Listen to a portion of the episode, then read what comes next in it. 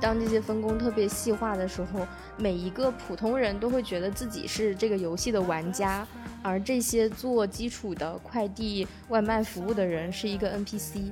就像我有的时候也会在那一刻真的觉得他们是个 NPC，比较容易生气。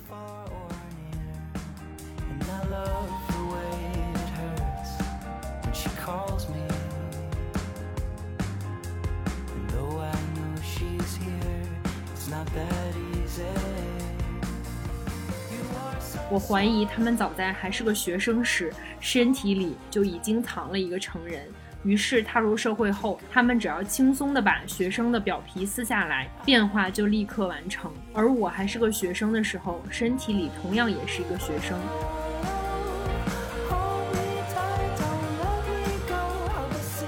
我想到一句话：好的决策来自于好的经验，但好的经验来自于坏的决策。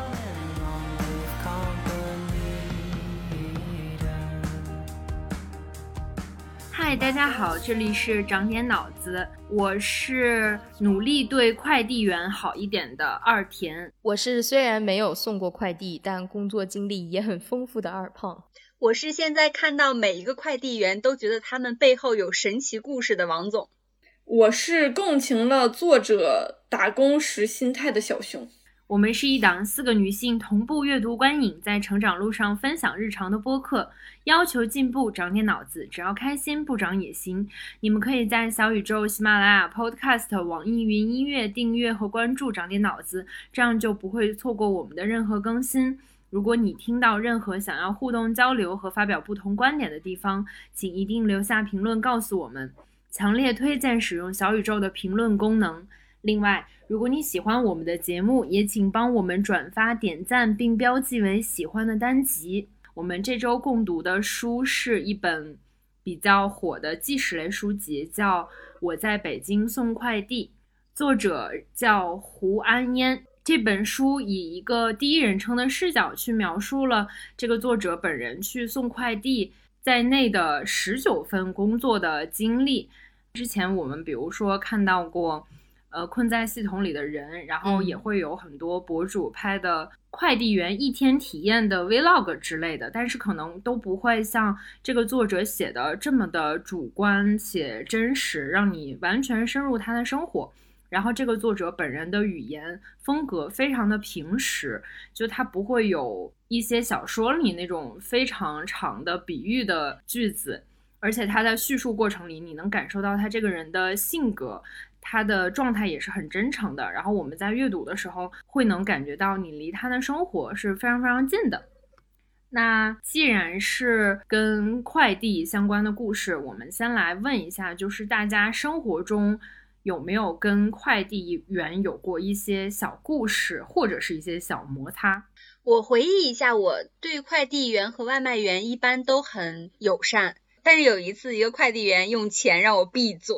我当时有一阵子购物很疯狂，然后买了很多东西，都统一寄到我家。但我白天呢又不在家，所以我们小区的快递员一般会跟我达成一个默契，就放到我家门口，呃，给我发个短信或打个电话。当然也有快递员不理我，就直接呃放门口了。我一般回家就把它再拿进屋里去，但是有一次我在核对我的购物清单的时候，我发现我没有收到这个东西，它显示已经签收了，但是我就是找不到，我就打电话给这个东西的一个派送员，他说他不负责这个片区，然后我又往上翻了一层，打那个站点的固定电话，站点又给了我一个电话，说你联系这个人，我打过去就是这个不负责我们片区的派送员，我就找不到人，我。我现在仔细回想一下，我的情绪就是愤怒。为什么我找不到这个人？所以我就打客服电话投诉了。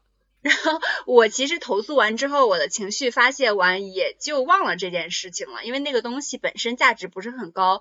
然后有一次我出去开车的时候，就接到一个电话，就是一个快递员，他就解释了一下，说你当时投诉的这个物件，我已经给你放到门口了之类的。那个快递员可能当时心情也不是特别好，所以解释的态度呢也不是特别友善。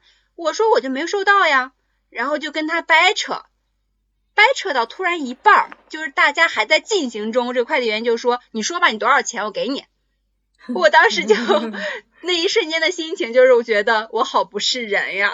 我跟一个快递员去要我这个东西的钱，但我给他了我的支付宝，然后 他就给我转了五十块钱。我现在很好奇，如果投诉他会被扣多少钱？我不知道啊，这本书好像也没有讲这件事情。我收下这个钱之后，我会很惴惴不安的，他会不会对我打击报复？因为他很生气，而且他对我家很熟悉，熟悉我家的地址，每次开门的人，知道我们家有老人有小孩儿，啊，我就觉得他会不会有一天往我们家门上泼狗屎，然后 或者是给我送那 种死鸟之类的东西，我就幻想了很多被报复的情况。这个幻想就很王总哎，我觉得是一些我完全不会设想的情景。对，我会有被迫害妄想症一丢丢。而且我想说一个很奇怪的感觉，就我感觉我们小区的快递员都认识我。就在口罩三年，我们不是一直戴口罩吗？我觉得没有人能认识我，但是我走到路上，我们小区的快递员就会告诉我，哎，今天有你快递，我一会儿给你放家门口。我当时就说，哦，好，就我在想，他真的认识我吗？但我觉得王总的气质，整体的气质还是好认的，一个美丽的购物狂啊。这个作者不是也说，就是他后来有一阵比较清闲的时候，送快递会有一种社会实验的心态，他就会更加留心，比如说谁买了什么，然后他会记得他的购物的习惯。我最近听了挺多。就是作者本人去上的播客，然后其中有一个就是他细聊到，因为他在书里写了，比如说什么小区对于快递员来说是好小区，什么是不好的小区，但他其实没有说的那么细，为什么是好的或者不好的。然后那个播客里刚好问到这一点，然后他就说，呃，很多越是高档的，对于居住的用户来说越舒服的小区，它不一定让快递车进去，而且它可能里面路又复杂，面积又大。这种对于快递员来说其实是非常不好的小区，因为他送一个件要花很长时间。我最近工作的园区里面是不让走车的，然后也会有很多家长带小孩去玩什么的。我觉得这个区域现在就对于外卖和快递是天上地下，因为快递可以送到一个集中的快递点，他其实很开心，呃，最后一公里让用户承担了。我们工作的地方需要买很多的水啊什么的，就是还要走一趟。然后就要把大桶的水拿回去，但是外卖小哥每次就很愁，他就说：“我是不是给你放在这个那个西门门口？”我说：“您得进来，因为我出不去。”然后他就就是很累，因为他知道里面很远，外卖小哥就很不开心。那有没有快递员或者是外卖小哥对你发脾气啊？有很大一批人就会，就是东西送到我这儿就没有对我有任何的友好。就会掉头就走，我还没有开口说谢谢，他的手和头已经是两个方向了，很真实。他可能心里在说：“谢你个大头鬼，让你买买买。”对。哎，我突然想起来，就这个书里，这个作者有一段时间，他陷入了一种很奇怪的心理，就是外卖员和快递员有的时候就非常着急要走嘛。作者说，渐渐我习惯了从纯粹的经济学角度来看问题，用成本的眼光来看待时间。比如说，我的每分钟值零点五元，所以我小便的成本是一元。哪怕公厕是免费的，但我花了两分钟时间。他说我吃一顿午饭要花二十分钟，其中十分钟用于等餐，时间成本就是十元。一份盖浇饭卖十五元，加起来就是二十五元。他说这个之前我从来没有想过这么算自己的时间和金钱的成本。虽然他这么算计了，但是他自己并没有因为切身的意识到时间就是金钱而赚到更多的钱，因为他并没有。因为这个计算而不管三七二十一的把所有快件扔进快递柜，也没有不接客户的电话或者是陌生的来电。嗯，就是他像更变得在乎钱了，又变得更不在乎钱了。就是他个人的性格就会跟这个出于系统逼出来的这个算计产生一个矛盾，我就觉得很有意思。嗯，我觉得这一点我也标注了。我从这个角度上看，这个快递员真的很牛。他好像有两个视角，一个是干苦力的视角，一个是很抽离的、具有经济头脑的视角。他可以很清楚的认识到这个事实的本质，但不妨碍他做这个低薪、高劳动的工作。嗯，我觉得这个人很有意思，就很有头脑。但又有一点是像故意在践行这种用身体感知生活的方式。哦，因为我今天刚好看到最后嘛，他其实就对有一个跟他共事的人，他叫那个人叫主编，这个人经常说作者不理性，但他实际上是在说作者不功利主义，就那个人会把理性和功利主义混为一谈。我觉得刚刚二田说的那个就像是作者其实很理性的知道功利主义的这一套是怎么运转的，但他可以不受这个的影响，就很厉害。嗯，我也会这样算。比如说我现在到下午几点了，我会想，哦，我今天赚了多少钱了？我还有多少钱等着我去赚？我要把这些钱赚完了之后，我就可以下班了。就是我的时间也会按一个小时多少钱来算。而且你这个还有一个其他的应用方法，就是在你买一个东西的时候。你可以算这个东西买了你多少时间，就你值不值得为了这件东西工作这么长时间？如果你觉得不值得，那你就不要买这个东西。就如果我说这个东西给你，你给我在这儿上半天的班儿，你上不上？哦，原来小熊是这样想的，好有意思呀。那你会不会想，你在上厕所的时候，我又赚了公司多少便宜？其实是可以这样算的，但是我一般会算时间更长一点的。小熊经常在群里说的一句话就是我在坐牢赚钱，你你怎么说来着？原话叫什么？踩缝纫机赚钱。对，嗯，那下一个问题就是看这本书之前，你对快递员这整个群体的印象是什么？就是一个实体的 AI，就是一些更智能和人形的机器。你说完，我反而觉得他们更可怜了。我也觉得。就感觉作者是这当中唯一的那一类，就是可能能找到自己非 AI 的部分的。我的感觉反倒是他们每个人都会有人的部分，但是他们没有办法选择在这份工作里容纳那些非 AI 的部分呀。每个人生活当中应该都有吧？比如说他们跟亲人和爱人相处的时候，生活里那些缝隙，他们有什么爱好或怎么休息。这些都是这份工作附带的那些人性的部分，但是是我们看不到的，就普通客户看不到的那个面相嘛。你说的那些都不是他工作里包含的东西，他工作的部分就是把这个东西送到我这里，甚至他这个人都不需要出现，他只需要是那个快递物流上的一行字就行了。我完全不在意这个是谁给我送到这儿来的，他只要到我家门口就行了。以及其实。如果我们的科技足够发达的话，它确实就是机械的一部分。因为最后一公里过于复杂，没有办法通过那种批量或者是更智能的路线规划的小机器车给你送过来，而需要一个人来做这件事儿。他在送快递和送外卖的过程中是不可能没有这些人为的摩擦和心情的状态的，就跟这个作者写的一样。我的意思是，这个恰恰是他们很无奈和痛苦的地方。就是，所以我其实，在小熊说之前，我没有一个意识说，哦，原来他们是在做一个类似于 AI 和机器人的事情。嗯，我觉得小熊的描述更像是对这个职业的定位，不一定是对快递员的定位。有一个播客就聊这本书的时候，也聊到这件事情，就是当这些分工特别细化的时候，每一个普通人都会觉得自己是这个游戏的玩家。而这些做基础的快递外卖服务的人是一个 NPC，然后你慢慢慢慢的就不觉得他跟你是同类了。就像我有的时候也会在那一刻真的觉得他们是个 NPC 的时候，我可能比较容易生气。那现在我的感受是我越来越少看到快递员本人了。嗯，我也有类似的感觉。我会认为这是因为快递员的工作节奏太紧张了。就比如说，他要给我送一个快递，他基本上是刚摁下门铃，把东西放下，他就走了。他可能要去赚下一单钱了，就来不及给我一个跟他面对面交流的机会，来不及给我一个把他当做一个完整独立个人的一个机会，他就走掉了。所以在我的印象里，他就是一个风风火火、急急忙忙的打工人。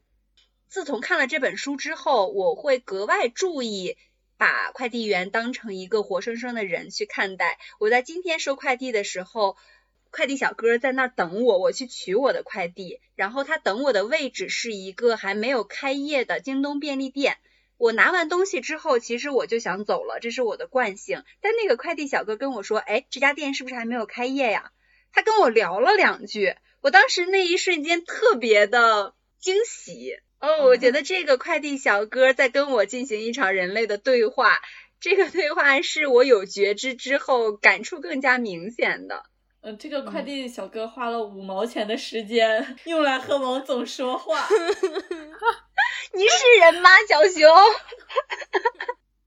我对快递员的印象有点不好意思，就是我觉得他们可能普遍的文化水平没有那么高。看这本书的时候，这个印象是被打破了的。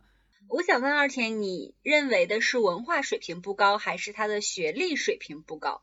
在你真实的想法里头，我觉得可能在我的刻板印象里，这两者有一定的交集。嗯。我在看这本书的时候，我就在想，作者其实有很深刻的思考，包括他的文字表达能力是非常非常强的，就会让我非常的尊敬吧。至少我做不到，但他做很多很多的工作都是非常底层的工作，就是因为他反复提到他的学历水平不高，所以他只能做这些工作，做这些时薪很低的工作。我会觉得有一点点的很现实，但又很无奈。就这些人，也许他的文化水平可以，但他的学历不可以，他的身份背景不可以，他接触的信息有限，他就只能从事这样的工作。但我认为你的刻板印象是一个蛮正常的现象，他可能确实平均来看学历水平就是不高。你们说的时候，我想到我另一个感受，就是因为相对来讲，快递员和外卖员男性的比例都会高很多嘛。嗯，这个书里也有讲，就是他在晚上分拣货物的时候，遇见了一个很有韧劲儿的小姑娘，他就觉得这小姑娘可能没几天就走，但没想到坚持的挺好。就是因为送外卖和送快递的工作相对来讲体力消耗就是比较大，所以我其实如果在路上遇见了女性的外卖员和快递员。我相对会对他们更好一点，这个是我自己一个特殊的 偏好吧，只能说，我遇到女性的网约车司机会更开心，就也不一定会聊天，但是会更开心。关于刚刚文化水平的刻板印象，嗯，一个是我在看完整本书以后，二个是听了很多播客以后，其实为什么说作者就一定不是他们平均水平当中的那种？典型快递员是因为他其实是做了很多很多份工作，就这个书其实是倒叙的，他是四十多岁的，近两份工作跟物流和快递相关。其实之前这么多年，他积累了很丰富的社会经验，所以他在去做快递和物流这个行业的时候，才格外的就是有一个可能更旁观的视角或者更理性的视角。知道自己身处什么样的环境，然后会观察自己，而且在这之前，他就一直在看书和写作。他在播客里有说，就他的第一身份其实是写作者，他只是在因为写作而不能养活自己的过程中，不断的在打工写作、打工写作中交叉着生活。这本书不管是因为营销，还是因为一开始的这个让大家印象深刻的点是他在物流公司的那一篇嘛，所以。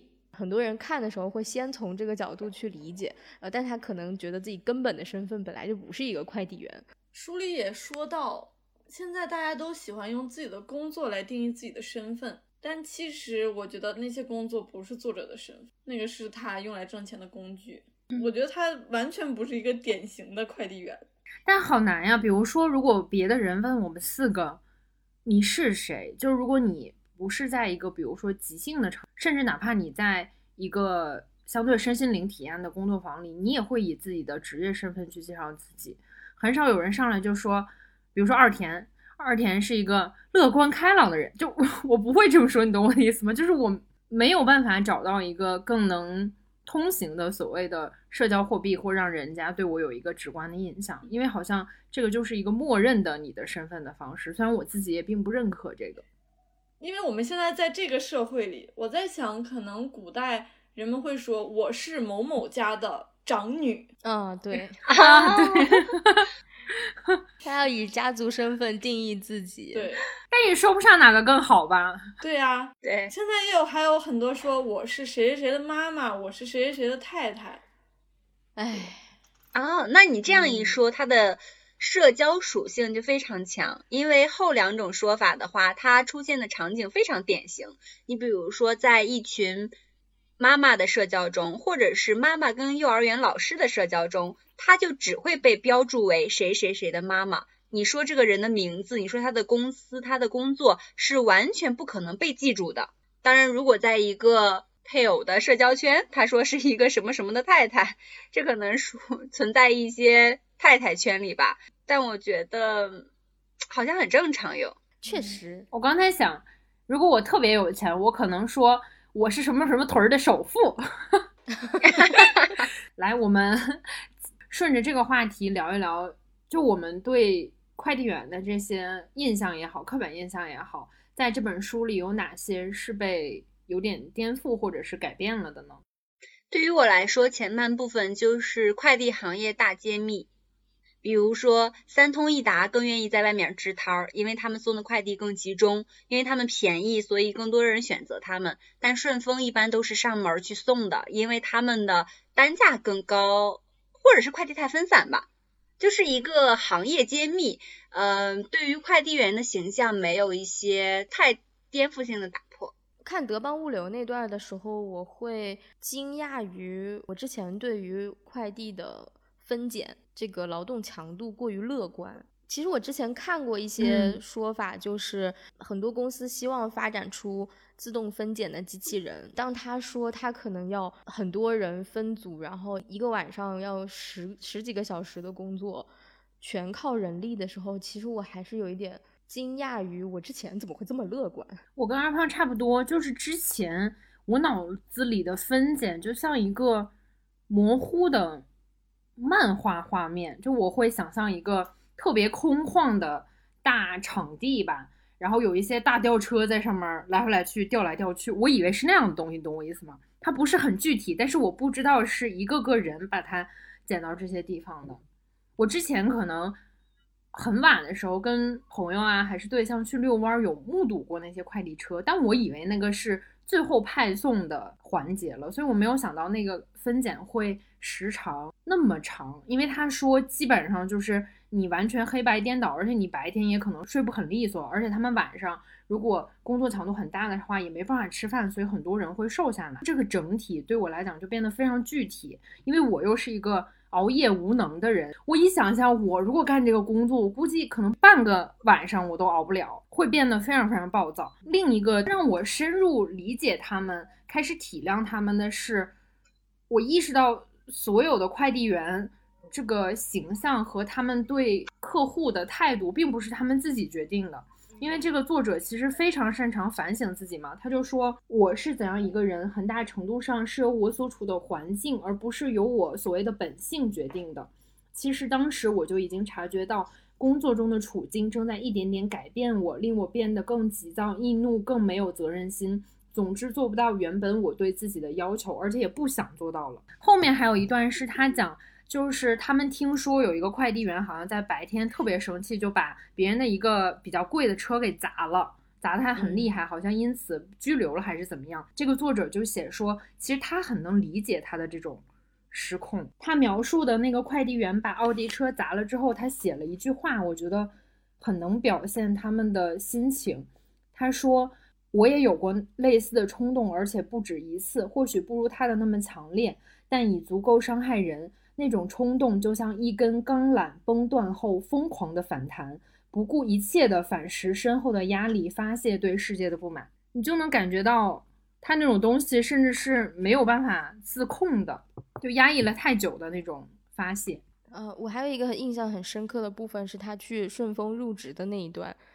那一段在微信读书也是很多人标注说他好有韧性，就是脾气真好，就这样居然还能最终 还在这家公司入职。我也觉得，就他给我的那种失望有一点殊途同归的失望，就是我本来就对某一些叙事会比较容易产生美好的印象，比如说在我去到大公司工作之前，我就觉得。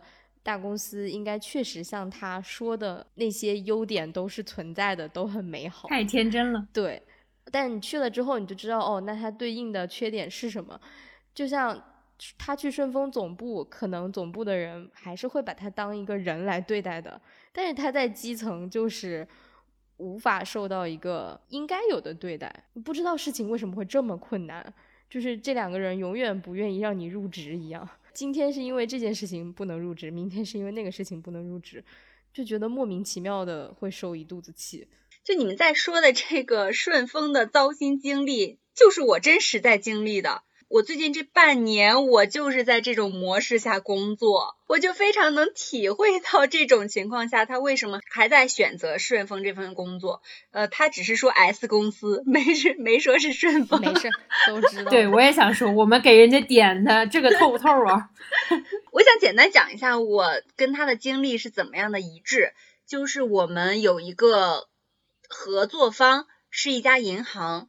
呃，我们需要让这个银行给我们开一个账户的业务，方便我们证券卖出之后，把钱从证券公司打到银行，银行再进行分配，大概是这么简单的事情。我们曾经因为我个人的失误，就是选择在另外一家银行办过这条业务。呃，基本上就是我把材料寄过去，他把那个材料给我用半天的时间找银行柜台办理一下就寄回来，这个业务就开通了，就这么简单的事儿。然后，因为我们不能在这个银行开，我们需要在另外一个银行开。但是，这个在我怀孕的时候，我就开始处理这项业务。我现在孩子都九个月了，这项业务还没有办完，你能信吗？他的这个人都快要离职了，我这项业务还没有办完。我天呐，我。我我已经就是嗯，从崩溃中已经涅槃了。我就说这件事情我还是要搞下去，所以我非常理解为什么他在选择顺丰这件工作的时候，他就选择去忍让那些无理的人。他在顺丰找的那个工作对他来说是一个经过思考过后的选择，对他来说是重要的，所以他就去忍让这些过程。我觉得还有一个很重要的点，是因为这些。不合理是在一步一步的侵蚀，它是逐渐突破你的底线，而且我觉得这个是工作的常态。下一个问题是因为这本书其实有很强烈的作者的个人经历的色彩，会想知道你们读完这本书会觉得作者是一个怎样的人？你有什么能跟他共情的部分吗？这本书看下来，尤其是看完后半部分，我觉得作者很像一个扫地僧。而且我还有一个感觉，就是你们看过神话电视剧吗？就有很多的神仙，他会被打到凡间来历劫。当然，他更多的故事情节在历 情节哈，但是 他有很多几生几世，就是要经历一个什么身份，然后经过一些苦难，但是他最终是要回到仙界的，所以他会记得他的人生经历过很多很多的人或者是劫难。但他都不在意，因为他最终是要归位到神仙的。我当时在看这本书的时候，我会有一种想法是，也许这个作者看透了自己这些劫难、这些苦难是要他经历的一部分，所以他会想得很开。我会觉得这个作者很清醒，很知道自己要什么。然后我也会觉得人物在对他采访那篇文章里用的两个词很好：正直、谨慎。这个是我对他大概的感受。我觉得为什么能有扫地僧的感觉，很大原因就是我前面也提到了，可能是因为这个书的时间线是倒叙的。嗯，我不知道你们一开始读第一篇的时候有没有一个直觉，觉得这个作者年纪多大？但反正当时我就觉得他顶多也就三十四五，我不知道为什么。我觉得看那个文字就是真诚干净。而且很像在看纪录片，他的文字叙述就是很给我很强的这种影像感，我脑子里就会有非常多的画面。而在这个想象当中，都是一个相对比较年轻的人。然后直到后面我才知道，他在做物流的时候可能已经快四十了，或者是已经四十了。就他的社会经验确实积累到这儿，而他又是一个这么一直在自我觉察的人，所以他才会有这么好的。视角去理解身边发生的所有的事情，但是由于他这个给人的感觉就是这么少年感，就会觉得他格外的像扫地僧。我其实也非常共情他。二田反复跟我们在群里说嘛，就觉得这个作者可能过于自谦。或者是我们觉得他对他自己的评价是不够高，他自己总是说啊，其实这个事情也是因为，嗯，外界给我创造了什么样的环境、什么样的条件，我才做到什么什么。但其实他一直都是跟他一起工作的人都很喜欢他，他经常得到一些额外的推荐，然后或者是被评为优秀的员工。我觉得也是因为他对自己的要求很高，就是有一些道德准则和为人处事方面的要求。刚才二胖说。他谦虚，包括某种程度上对自己评价低。我觉得最令我有点感动的一句是。他在那个豆瓣上写了一个类似于创作手记这样的东西，某一部分可能跟书的后记有一点意思上的重合，但豆瓣那个他最后一句话是：假如这本书在出版之后有丝毫的可取之处，那么功劳应归于大家，而他的所有疏漏和不足之处，我负有全部责任。因为我成长的过程中，其实是在不断给自己解束缚的，就是我会倾向于。现在很流行的一句话就是不要责怪自己，而要指责 他人。但是我觉得它就是一个完全的相反，所以某种程度上，我也能在道理上明白他为什么在做很多事情的时候有那么重的负担感。这个部分是我可能没有办法完全共情和理解的，但是我可能旁观是就觉得有点心疼他的。哎，有没有一种可能，他就是客气呢？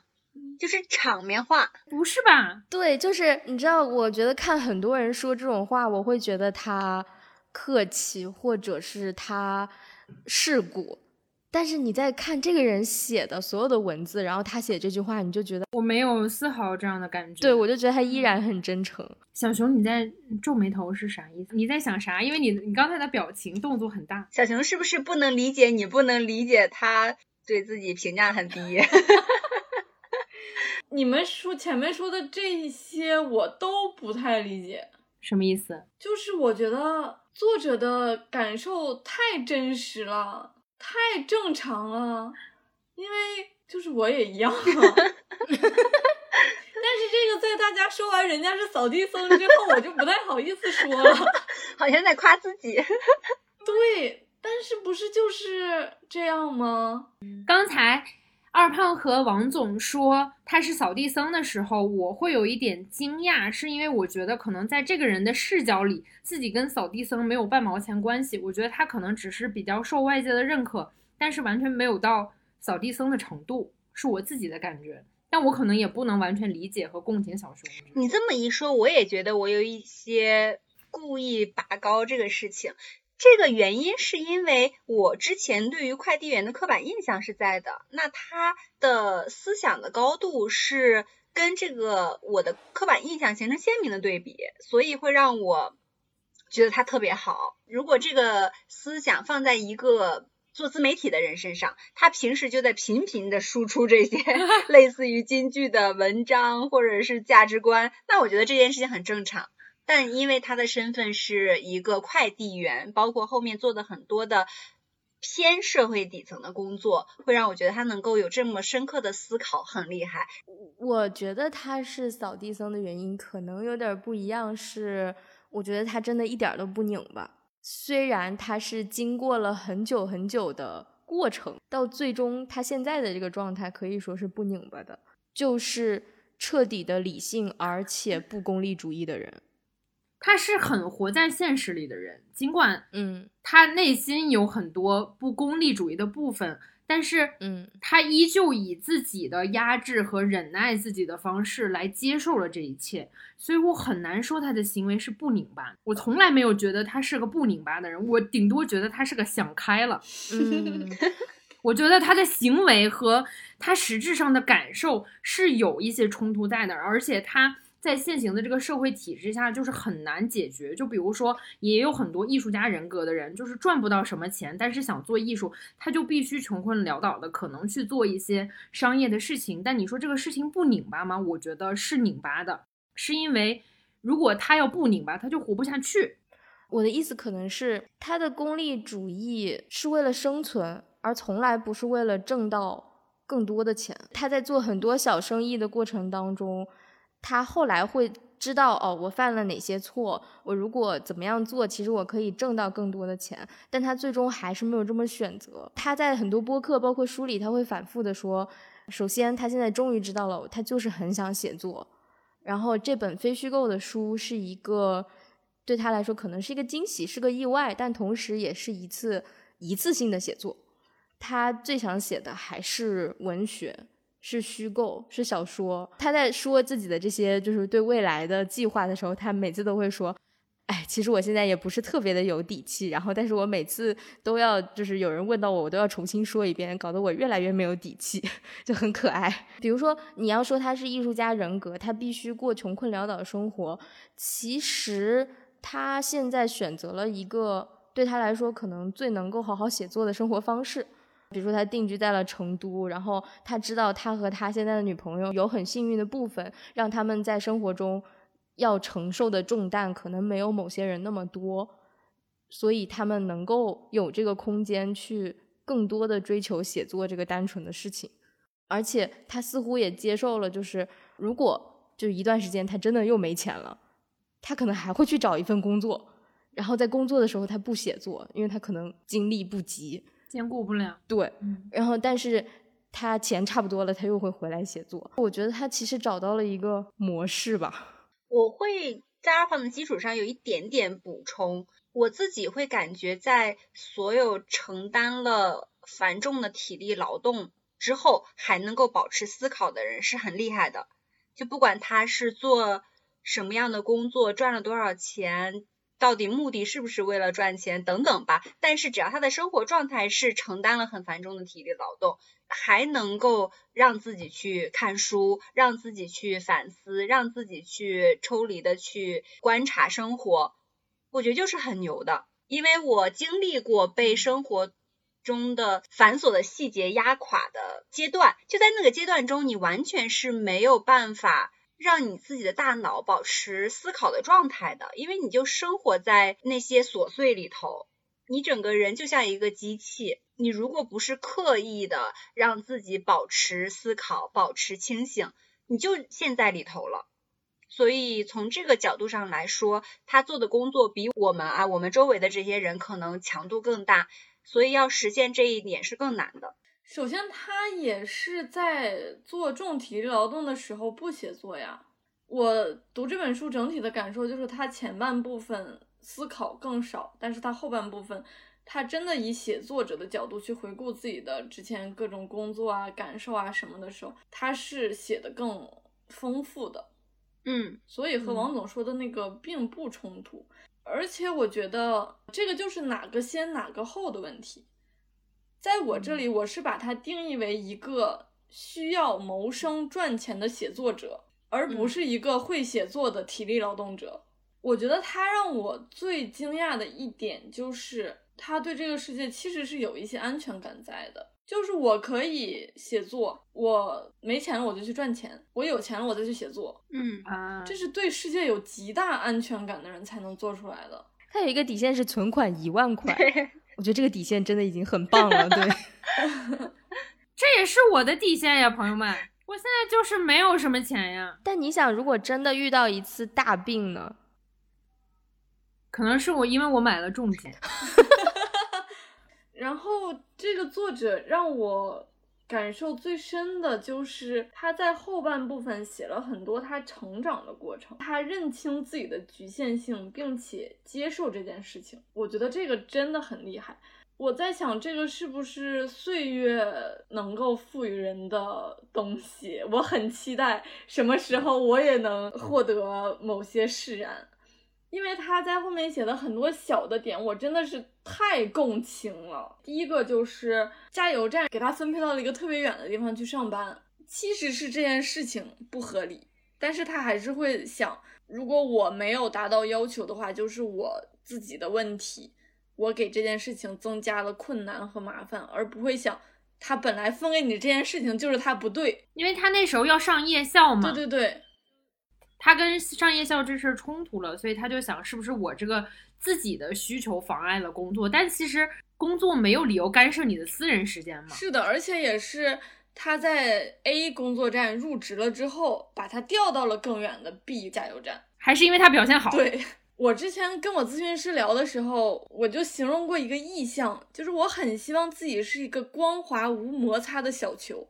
谁都不要抓住我，我不给别人带来任何的困扰和麻烦，没有摩擦力是吧？对，这样别人也不会来找我的麻烦，我就可以仿佛不存在于人间的存在于人间。你不想跟任何人产生连接耶？或者说，我不想以我不期待的方式和别人发生一些交互。作者后面也写到，他是喜欢这种更远一点的距离的。他就是很多份工作都不站队，然后也不跟人过多的打交道。他卖自行车的时候，明明这是一个 sales 的工作，但是他就是不卖，所以后面可能就得去管仓库，或者是就没业绩嘛。他好多工作都是这样。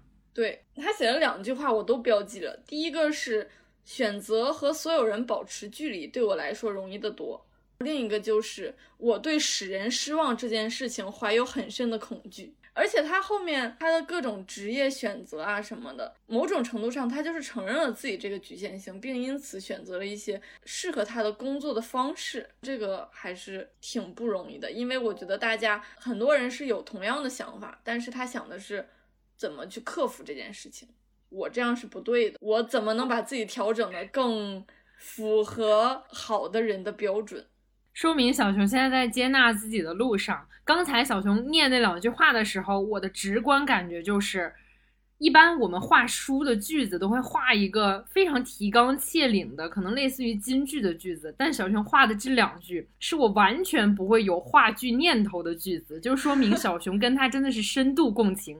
因为在我看来，那就是一种心情的叙述，就是为了辅佐我理解他，但是完全不构成哇，好妙，完全没有这种感觉。后面就是他释然的时候，他写了：如今我不再会为自己和别人的差异感到惶恐不安，相反，我珍视自己的个性。哎呀，我就觉得太难了，不容易，真的不容易。我不知道他是经历了多少事情，用了多久，最后达成了这件事儿的。我还画了一句。他说：“我在生活和工作中，在别人可以获得正面激励的多数事情上感受不到激励，嗯，但是在相反的方面，在别人不以其为阻力的事情上，却经常形成负面的心理障碍。”这个我也花了，这个我也花了，我就觉得很有意思。嗯，这句话就让我看到了自己的脆弱，而且我知道我比作者更脆更弱，但是我。看作者这么写，就好像找到了一个挚友、灵魂朋友的感觉，就很感谢他把这个感受写下来，然后我能跟这个事情产生共鸣。刚小熊说你也很期待自己走向他的这个状态，就是接纳自己的某些部分。我想说，你得先让人失望才行，就是不破不立的感觉。我想到一句话：好的决策来自于好的经验。但好的经验来自于坏的决策哦，对，让我想到这句话，好妙啊！这句话，我刚才想到的是特简单的一句话，就是做要做难做的事情。他知道了这件事对他很困难，然后他尝试一个可能不那么舒适的方式，能不能把这个问题解决？但我不确定这个是不是适用所有人的方向。提到小熊这么共情这个人，我有一个很想采访你的点。这个作者写了一个情节，就是他那时候在开一个衣服的店，然后他需要选一个快递公司来接他的快件，选了一个便宜的快递公司。结果后来呢，他发现这个来领他快递的小哥就是非常不负责任。直到有一天这小哥没来，他的同事说：“哎，这小哥跟你收的是八块钱呀。”其实这小哥之前都在诓他钱，我最不理解的地方发生了。他说他因此而换了一个快递公司，意思就是不希望让自己过往的这个蠢被别人继续发现和见证，有点这个感觉。但是当时的我带入的是，如果我发现之前那个快递小哥骗我了，我至少要讨要一个说法，无论我是爆发型人格还是讲道理型人格，就我不能这么就放过他吧。所以我很好奇，这个时候你会做类似于他这种决定吗？就你能理解他这种心情吗？我会做类似的决定啊！天呐，这个是我全书最不能理解的一个情节，这完全是别人的错误，为什么我钱也没要回来，然后我还换了一个更花钱的地方来解决？这个是我很难去理解。我给你讲一个类似的吧，就是我刚上大学的时候。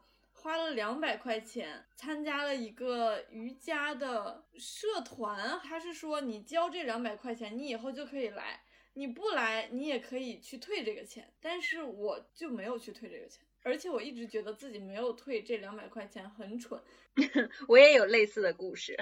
嗯，我也有。嗯，小熊这个我还能理解，至少他不是本来没有会费，要骗你交二百块钱。就但这个作者的行为已经是我完全理解不了的。因为如果他去找那个人去理论的话，他就需要再去直面自己的愚蠢，并承认这件事情，同时他还要解决一个与人之间的冲突。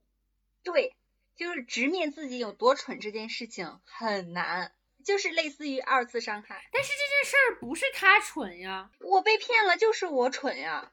他反复提到这个快递员是一个小孩儿，他被这个小孩儿给骗了，你没有注意到这个细节吗？我当时就带入了这个小哥，我就觉得哦，蠢蠢蠢，我就是蠢，我我非常能共情这种心情。我还有一个心态就是，我就是不想去跟人反复的沟通这个过程，这个钱值不值得我花这么多时间去做这个事儿？我就是，如果在幺六八八买了一个十块钱的脸基尼，它掉了一个扣子，我就会跟商家说，你给我重发一个。虽然沟通这个过程可能一个小时我赚的比这十块钱多多了。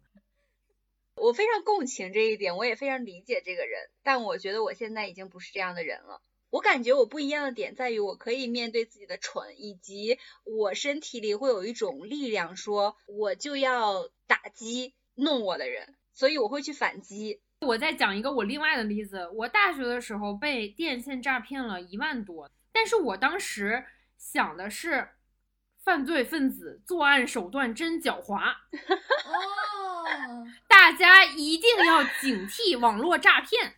直到你们刚才说，我才意识到，有可能是因为我傻。当时我没有太多的责怪自己，我只是觉得这个事儿很晦气。就是这涉及到大家归因体系嘛。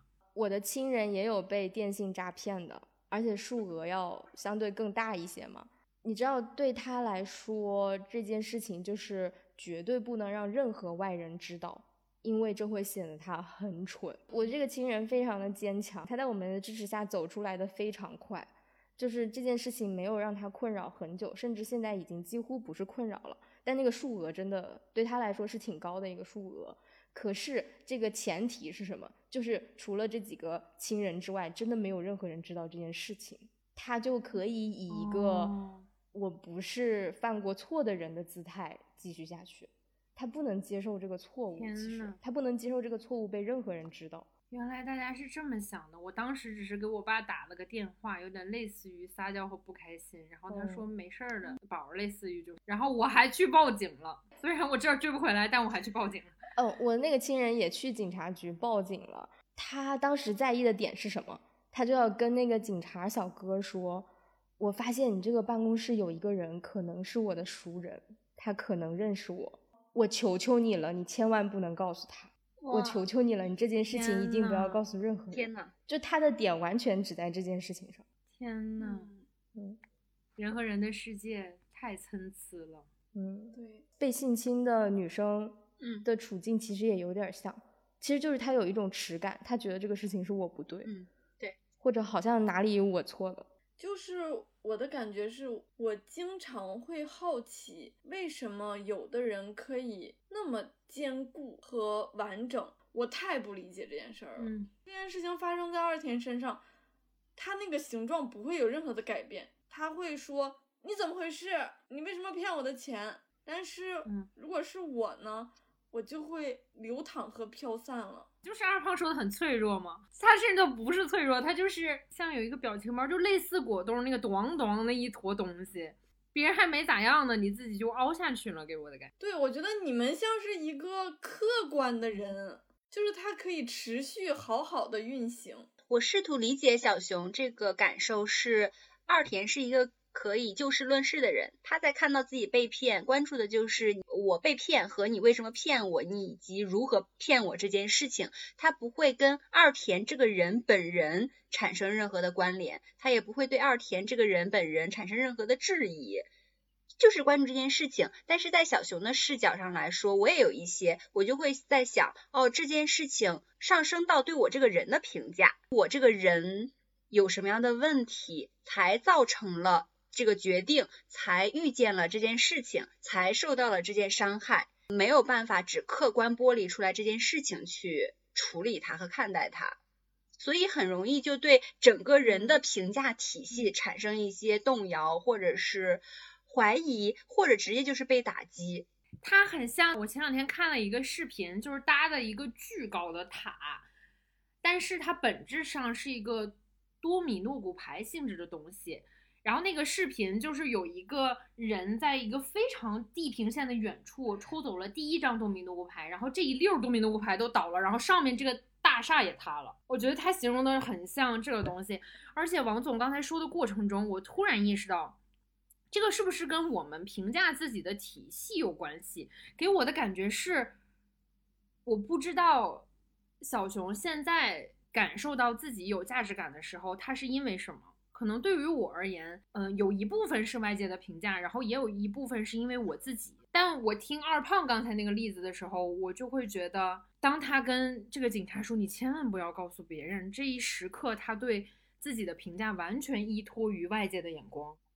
在书里他会提到他父母对他的教育，呃，比如说在家里，父母只教我与人为善，从没告诉我还要捍卫自己的利益。就是大概的意思是他父母已经疲于应对自己的生活，自己也搞不好，更没有精力或余地去教他应该怎么样去处理这些事情。我想起来，就是作者在后面全职写作的时候，他不是有两三年的时候，其实他父母对他只是说，类似于孩子你怎么不出去找个工作，但是并没有到指责的情绪。嗯，说明我觉得这个父母可能也是一个比较温和性格的人，就可能他们一家子都有一种。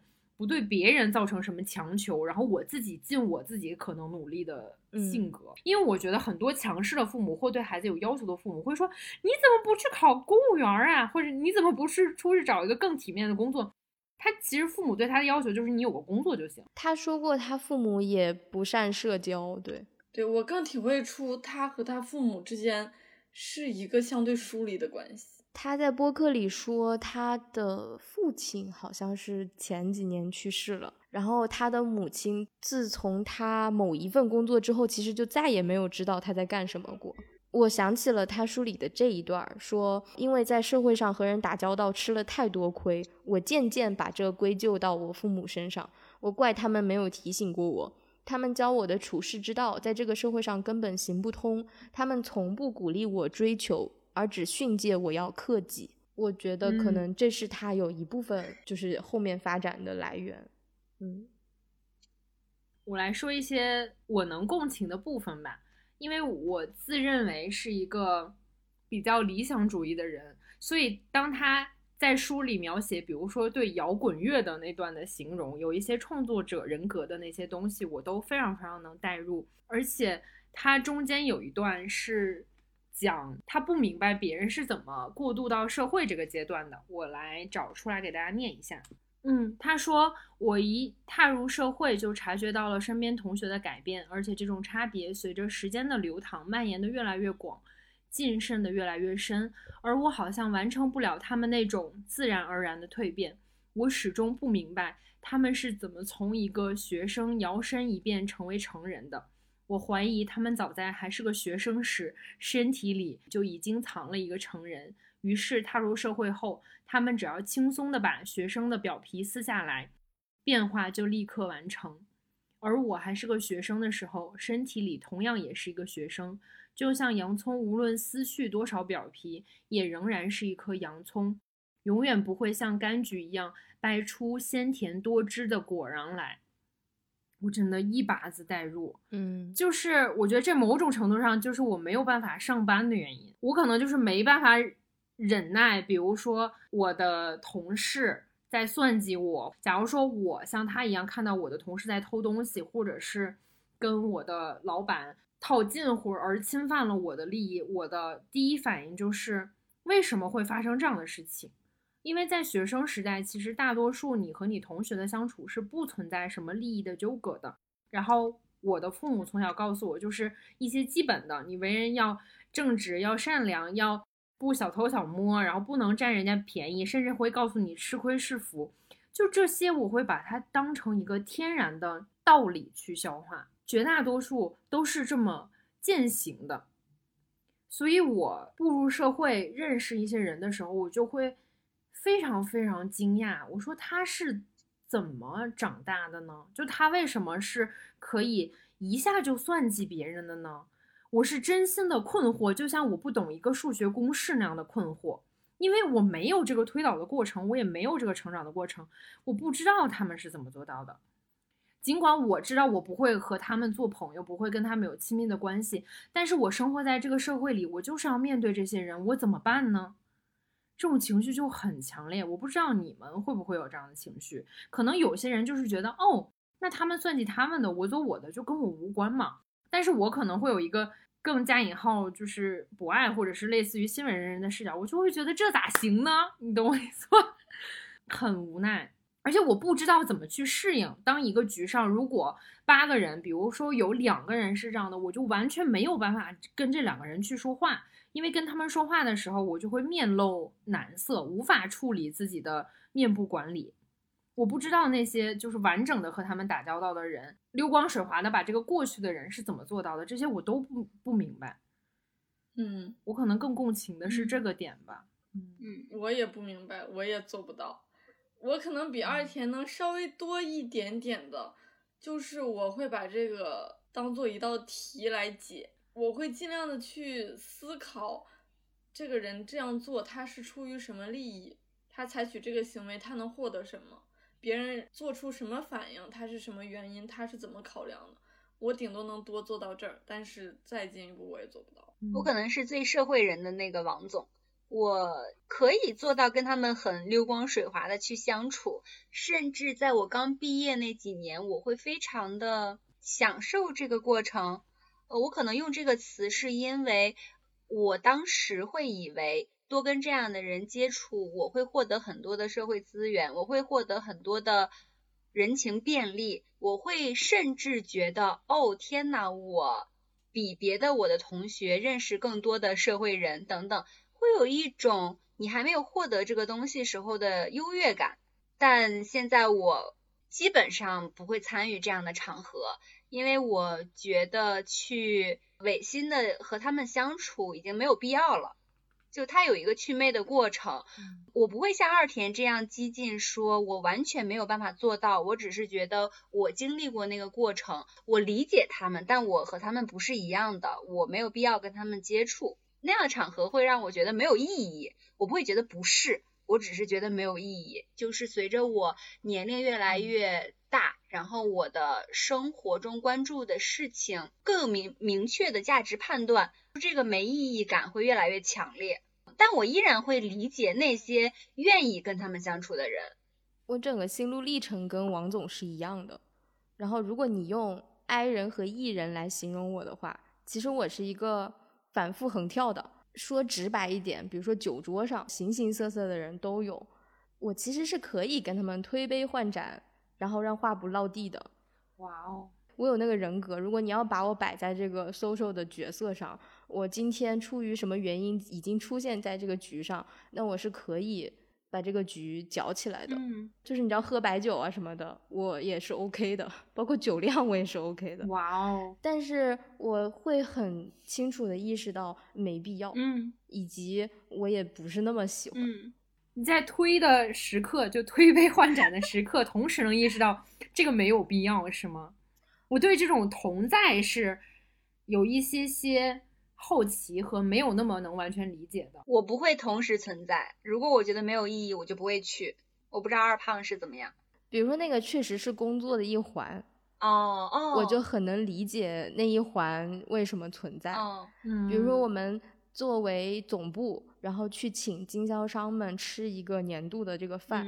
我坐到一些女经销商中间的时候，我们就开始聊你家儿子怎么样，我家女儿怎么样，然后你谈恋爱了没？什么时候结婚？你家爸妈怎么样？到了隔壁大叔那里，他可能本身就是一个老师，然后又很爱喝白酒，他的形象没有那么糟糕，但其实也就是一个我们现在所说爹味的形象。那我就是一副我来向您请教。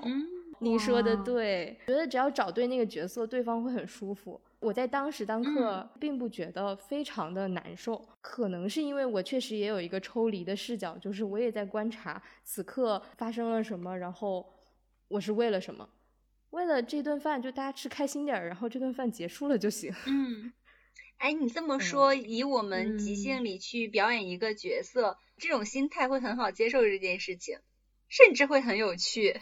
我有个印象，就是刚上即兴课的时候，好像就是阿球问我说：“那你如果是社会人的表情，你是怎么笑呢？”我就笑了一个，他说：“哇，好社会啊！”就是，嗯，我也有这种感觉，就是我觉得好像大家到酒桌上就变异了。大家会说一些很不好笑的笑话，然后还是很多人笑。大家会重复的说一些话，并让这些话重复，好像他没有重复一样。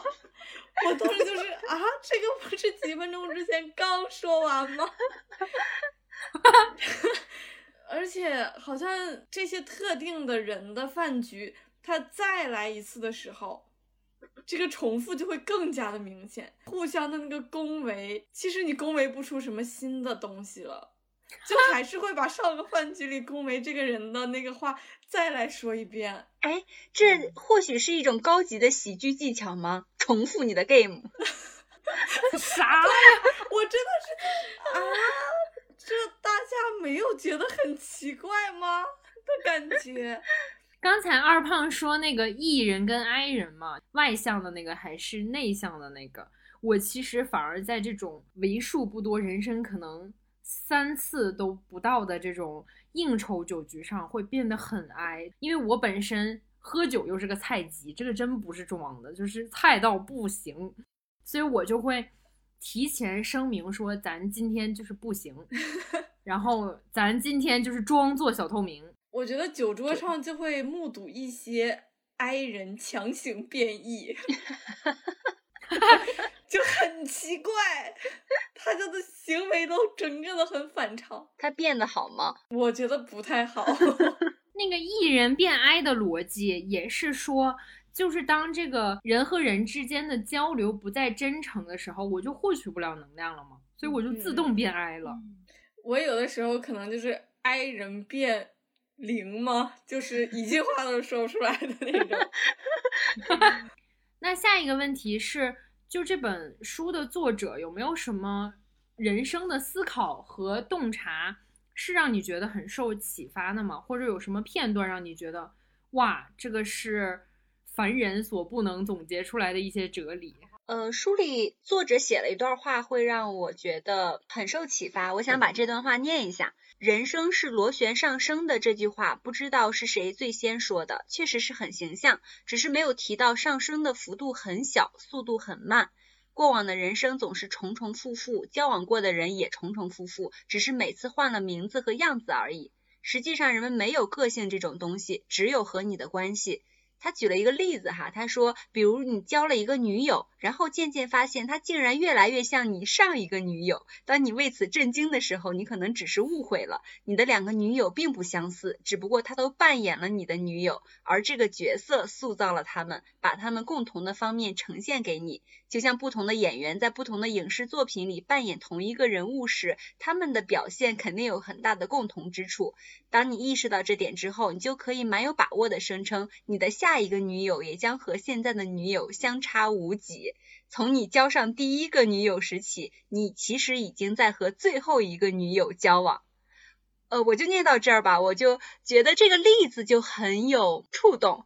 我就在反思，我生活中的同事，我生活中的朋友，甚至是我的家人，是不是在我刚开始认识他们的时候，这个模式就已经注定了？然后他们都有很多的共同之处，会让我开启一个视角去观察我的生活。你们会有类似的感觉吗？我觉得说的很对，然后我有点过于乐观。就是当我觉得我遇到了一些新的事情的时候，我就想，哦，那我可能有一些改变。就我没有改变的话，我可能也遇不到一些新的事情。你说的会让我想到我最近看的一句话，就是你可以通过你是否交到新的朋友来检验你最近生活频率有没有发生变化。因为如果你的频率没有变化，你应该交不到新的朋友。而且交新的朋友这件事情对你的生活是一件非常非常重要的事情，你要多去交新的朋友，然后你的生活才会发生一些新的改变。这段话给我感受更深的是它的后一句。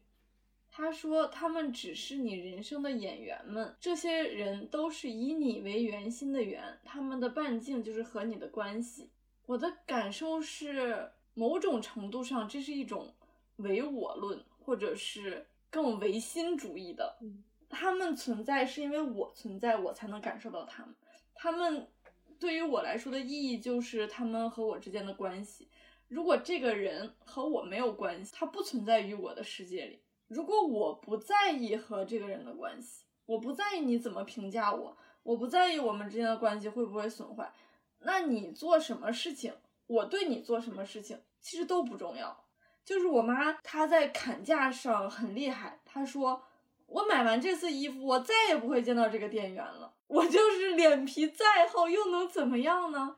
我们从小就是唯物主义长大的，好像那个人怎么想很重要啊，他是一个客观存在的人，他的存在起码和我是同等重要的。但其实我越来越长大会发现，不是这样的，他其实对我来说没有那么重大的意义。他自己过得好不好是他的事情，不是我的事情，我只要管我自己过得好不好就行了。我让他们好像和我一样客观的存在，但事实上不是这样。他们对我来说，只是我的世界里因为我的存在而存在的一个类似于 NPC 的东西。我会觉得，无论你怎么想，都是唯心主义，就是要看你怎么定义这件事情。我觉得最开始那个你可能很在意别人那个，就是一种唯心啊，人就客客客观观的存在那里，其实。并没有对你产生什么阻碍，我会觉得那个阻碍反倒是人自身去想象出来的。比如说，我做一件事情，我就想我做的这件事情会对他造成什么影响呢？那他和我一样是存在在这个世界上非常重要的人，那我如果给他造成了麻烦，那就就是很不对的。即便他是一个我只见一面的人，或者这件事情是他职责分内的事情，我也会觉得我给人造成了麻烦，那他一定会很不开心，很不好吧。你听起来像你自己又很不重要又很重要。我咨询师有特别直接的问过我一句话，他说：“嗯，这个人的感受你在意了，那个人的感受你也在意了，你自己的感受呢？”嗯，然后他说：“优先级就是调一调。”啊，我知道了，为什么是又重要又不重要？就是如果一直想着自己对别人的行为有什么影响，就是认为自己的感受不重要，但是又认为自己的行为好像很重要。对对对对，是的。这个观察很准确，我觉得也算是我们讨论出来的一个洞察，会让我想到他写的另一句话，就是每个人都会以己夺人，你永远无法让一个不真诚的人相信你的真诚，反之，你根本没必要向一个真诚的人证明你的真诚。我觉得这句话特别戳我，因为我在这件事情上看人还挺准的。就是我一定会在第一面，我给这个人发射一个信号，这个人给我反馈一个信号，我就知道他是真诚还是不真诚的。然后我有没有必要继续跟他深入沟通，我就能感受到他第一瞬间向我打开的打开度是百分之五十还是百分之八十，我就会很倾向于一开始就百分之八十的那个人，我就很容易跟他做朋友。对，我也对二胖说的这句话很有感触。表现在具体行为上，就是我现在会不再去证明自己了，不光是真诚，就是任何方面都不再去证明自己了，挺爽的。就 推荐尝试。好，我们还有什么想说的吗？他有这么样一段话，就是他们的公司在春节的时候给他们拉了一个大群，然后在群里就是抢红包，让大家感受过年的气氛。然后他说：“我从来没有进过这么多人的群，大家还都在说话，发自己老家的照片，相互拜年，抬杠起哄。呃，他说这个比看春晚热闹多了。我当时其实挺有感触的，我都写了一段说，我觉得这是一种隔着距离的归属感。”你不喜欢可以屏蔽，寂寞了也可以看一看。你想分享的话，也不用担心有过多的关注。你不分享的话，也没有人说你不合群。上班的时候，这些人可能都面目可憎；过年过节的时候，在气氛里，在屏幕里，你就不想这么多了。因为我过年的时候也挺喜欢这种，这个叫什么轻社交。嗯，对，嗯，来，我们话题收束一下，最后两个问题，大家快快的回答。第一个是，你觉得？工作满足了你什么需求？除了单纯生计上，还有没有别的价值满足？我觉得可能每个人，就我们四个而言都不太一样。嗯，基本的社会地位和安全感。你的安全感是说我不用沦落街头去卖艺，或者我不用去刷盘子，没有看不起刷盘子的意思 你向卖艺的人道歉了吗？可能现在卖艺打把式的比较少，即兴演员我也不怕冒犯他们了。嗯，我知道我一定不会去卖艺和刷盘子。我如果这个工作不做了，我还需要去找下一个工作，类似的工作，而这个会带给我嗯，不安全感。那你不会想说，反正我大不了还可以去咖啡店打工、餐馆打工或怎么样，就至少不会饿死。可能我的安全感在这儿吧。不会，因为那个不在我的考虑范围之内。二田这种想法是安全感很高的想法是吗？不算很高吧。我的意思是，这种想法可以让我自己避免去接受那些我完全不想接受的东西。就比如说，在互联网大厂里面，一些算计的东西是我不愿意接受的，或者说我不愿意丧失一个自由人的身份，我不想去坐班，那我就得接受我的经济条件没有我上班那么好。我会觉得，哪怕我去学徒当一个咖啡师，我也可以找一个我喜欢的咖啡店工作，而不是说去忍耐一些我不必要忍耐的，比如说老板的不好的压榨这种。我认为至少我是可以有这个选择空间的。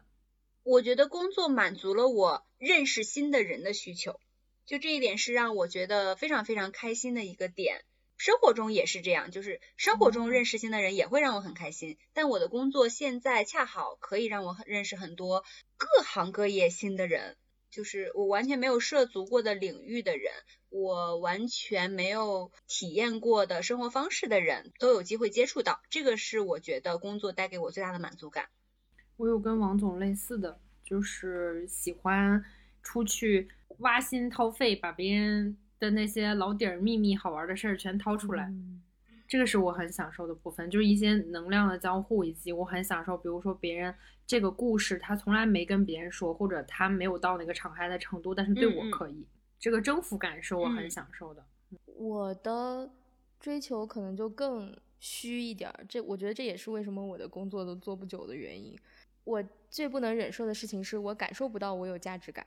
比如说我在大厂的时候，我感觉到我整个组都没有任何意义，就何况我的工作，然后就觉得我的工作也没有意义。我其实是跟同一个人在两个公司工作过，有一家公司的时候，我就跟他配合的非常好，他是我的领导，我觉得做什么事儿都很有劲。但是到另一家公司的时候，我就觉得这事真的没有意义。你为什么要天天加班熬点灯熬油的熬自己？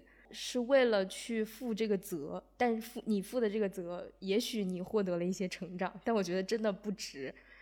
那个无意义感会把我压垮，然后也会让我觉得我没有价值。所以我觉得我就是做不了那种彻底螺丝钉的工作。我很能理解作者说的，我去送外卖，其实我是有价值感的，因为这个人就是需要这份外卖，他不吃他就饿呀。然后我送到他手上，我怎么是没有价值的呢？我其实能理解这个价值感，但是如果我觉得我做的事儿没有意义，我就我完全没有价值，我一秒也不能忍。我觉得有一些人是有一些神奇在的，就比如说有人可以通过部门斗争这件事情感受到意义，嗯，有的人就是我爬上去了，把别人搞下去了，就是各种奇怪的事情，我也不理解。但我见过这种人，嗯，我觉得可能意义对他们来讲不是命题，就是活着，或者是更多的金钱，类似于权利的东西，对他们来讲，嗯，嗯，你要说意义也行，反正嗯就是说我要的就是这个东西。你要说人有啥意义呢？有点类似于活着还没意义呢。对嗯，他们就觉得爽，嗯搞这种排位、社会排位、社会竞争、权力斗争就是爽。最后一个问题，如果你不需要工作，继承了一笔家产吧，类似于，或者是谁送你一笔钱，让你有经济基础可以好好活着，至少反正最近十几年不需要操心，你会去干什么？我可能会去环游世界吧。我可能就是去生活，我可能想寻求一种可以无忧无虑的静止的状态。我在想什么样的方式可以达到这个东西。你这个钱是可以让我活一辈子的吗？你要这么设想也行啊。哦，那我就会去追求一种静止也可以保持快乐，或者是和世界上其他的东西都不产生关联的一种很棒的感觉。虽然这样说不太好，但我总觉得小熊可能有点慧根，应该去修复。嗯，我也刚才在想，啊建议你去考一考尼姑。哦 毕竟现在这个食色性也，他也没有多少有欲望。就是王总跟熊还挺虚的，然后我想的真的很实，因为我在安慰自己的过程中，真的变成了一个体验派，所以我就很希望能过各种各样的日子。我确实很希望自己也能去佛家呀、道家呀，真的都去清修一段时间。但是这段时间结束了，我马上就去大吃一顿，或者是大玩特玩，然后就是赌场、拉斯维加斯，就是我可以啥都经历一下。好，因为我最开始提这个问题，是因为我很认同作者有一个观点，他说其实不是每个人都能忍受没有工作和这个劳动驱使的日子，就好像李诞也说过一句类似的话，他的意思是不是每个人都有能力或者心态去享受自由？我认为我有的时候也是没有这种能力的，会沉浸于社会给我的目标或自己设定的目标当中。所以我就在结尾的时候祝愿大家能找到那些真正沉浸的事情，找到自己的快乐和意义感。我们今天长点脑子就录到这里，我们下期再见，拜拜拜拜拜。拜拜。